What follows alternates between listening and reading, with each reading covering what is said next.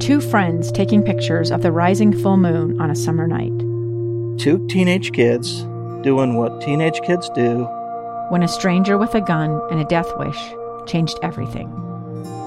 It was violent, it was senseless, and I will never understand it. I will never accept it. I'm Amy Donaldson, and unfortunately, we're all too familiar with stories about how violence shatters lives. But what we rarely see is how they are rebuilt. In a new podcast, The Letter, we relive tragedy, but only so we can hear the rest of the story the struggle to reclaim lives, the realities of grief, and the possibilities of forgiveness. I believe in miracles. Sometimes I thought, there are no miracles. Yeah, there are, and this is a big one. Follow the letter at theletterpodcast.com or wherever you get your podcasts. You're listening to Healthy Mind Matters, brought to you by Intermountain Healthcare on KSL News Radio. Thank you for joining us for Healthy Mind Matters. Today we are talking about opioid free surgeries. I'm Maria Shilaos. With me today, Dr. Will Shakespeare. He is Intermountain's Medical Director of Surgical Operations and a Director of Anesthesiology, and Bill Evans, who is an opioid free surgery patient. Uh, doctor, we're talking about not using opioids during surgery, but what are the alternatives for folks? So, uh, one thing I want to emphasize is that opioid uh, free surgery has the same goal uh, from an anesthesia perspective that, uh, Uh, and from uh, an Intermountain healthcare perspective that it always has, which is to give a patient a uh, a comfortable, as comfortable a surgical process as possible. And we talked some about nerve blocks. Nerve blocks are, are a fantastic way to help a patient through a surgery and induce uh, numbness at the area that uh, was operated on. So the right pain uh, control at the right location rather than opiates, which are kind of a global uh, system uh, and therefore uh, help, but they also hurt in many ways. so we have multiple other medications that we use in these opiate free surgeries than that we use, for instance, in, in Bill surgery. So Tylenol has a very pedestrian reputation, but uh, it turns out uh, in big studies, when used uh, in a very uh, dose optimized way, uh, to diminish the pain overall. Uh, non-steroidal anti-inflammatory drugs like ibuprofen and Celebrex uh, are a, a, a, big addition. That's uh, part of the uh, the experience that Bill had is is having an anti-inflammatory shot with a medicine, medicine called ketorolac after his surgery, and then a series of other medications: esmolol, ketamine, dexmedetomidine, lidocaine, dexamethasone. Uh, uh, all of these medications uh, are uh, are not new, but their uh, their role in quieting the body's inflammatory response and uh, the irritation to surgery is becoming increasingly uh, important uh, in the medical community, and th- this is the the kind of, uh, of recipe that, that we used uh, in in Bill's experience to uh, uh, to quiet down the irritation of, of surgery and make it so that that there's discomfort afterwards, but but not more pain.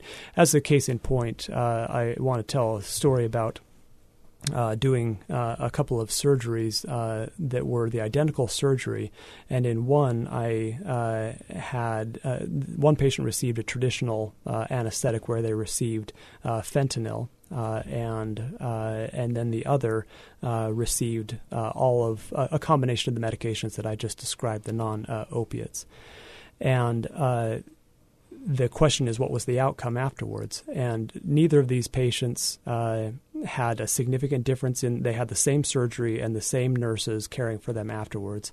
Uh, and the patient who had the opiate free anesthesia actually required uh, less pain medicine afterwards.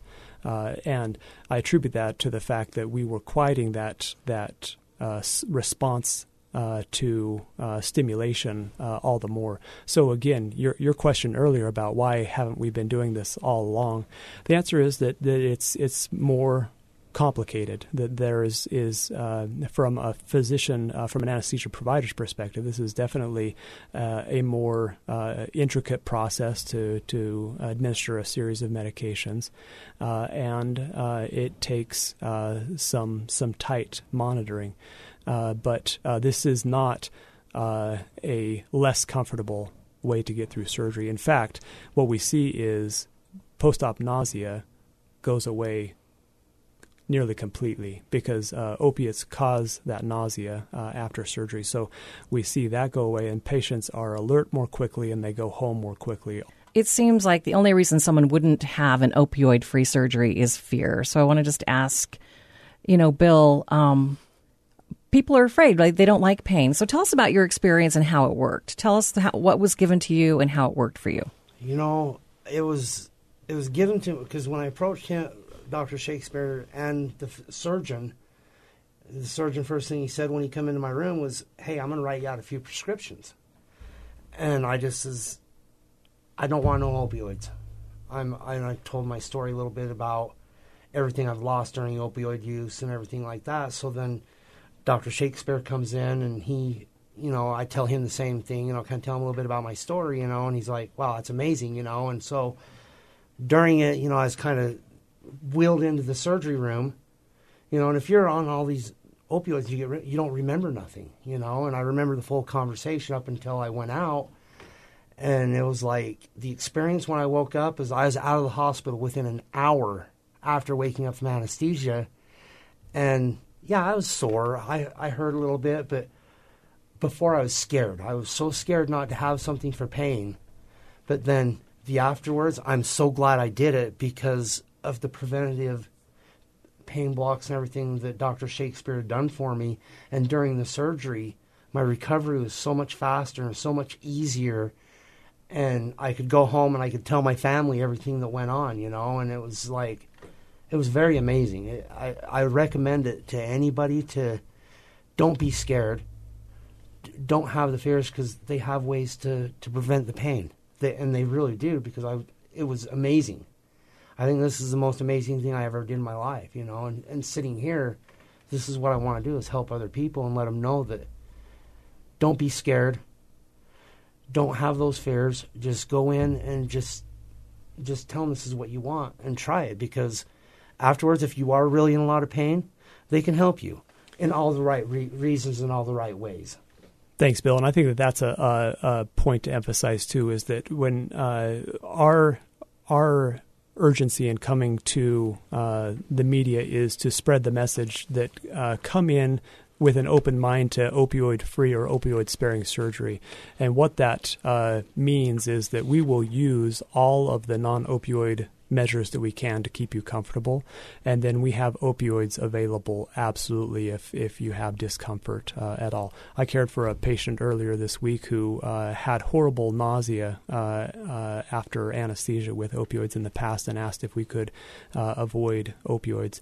And so I gave her all the uh, medications. Afterwards, she didn't have pain, but she had some post op shakes that is best treated with an opioid medication, Demerol.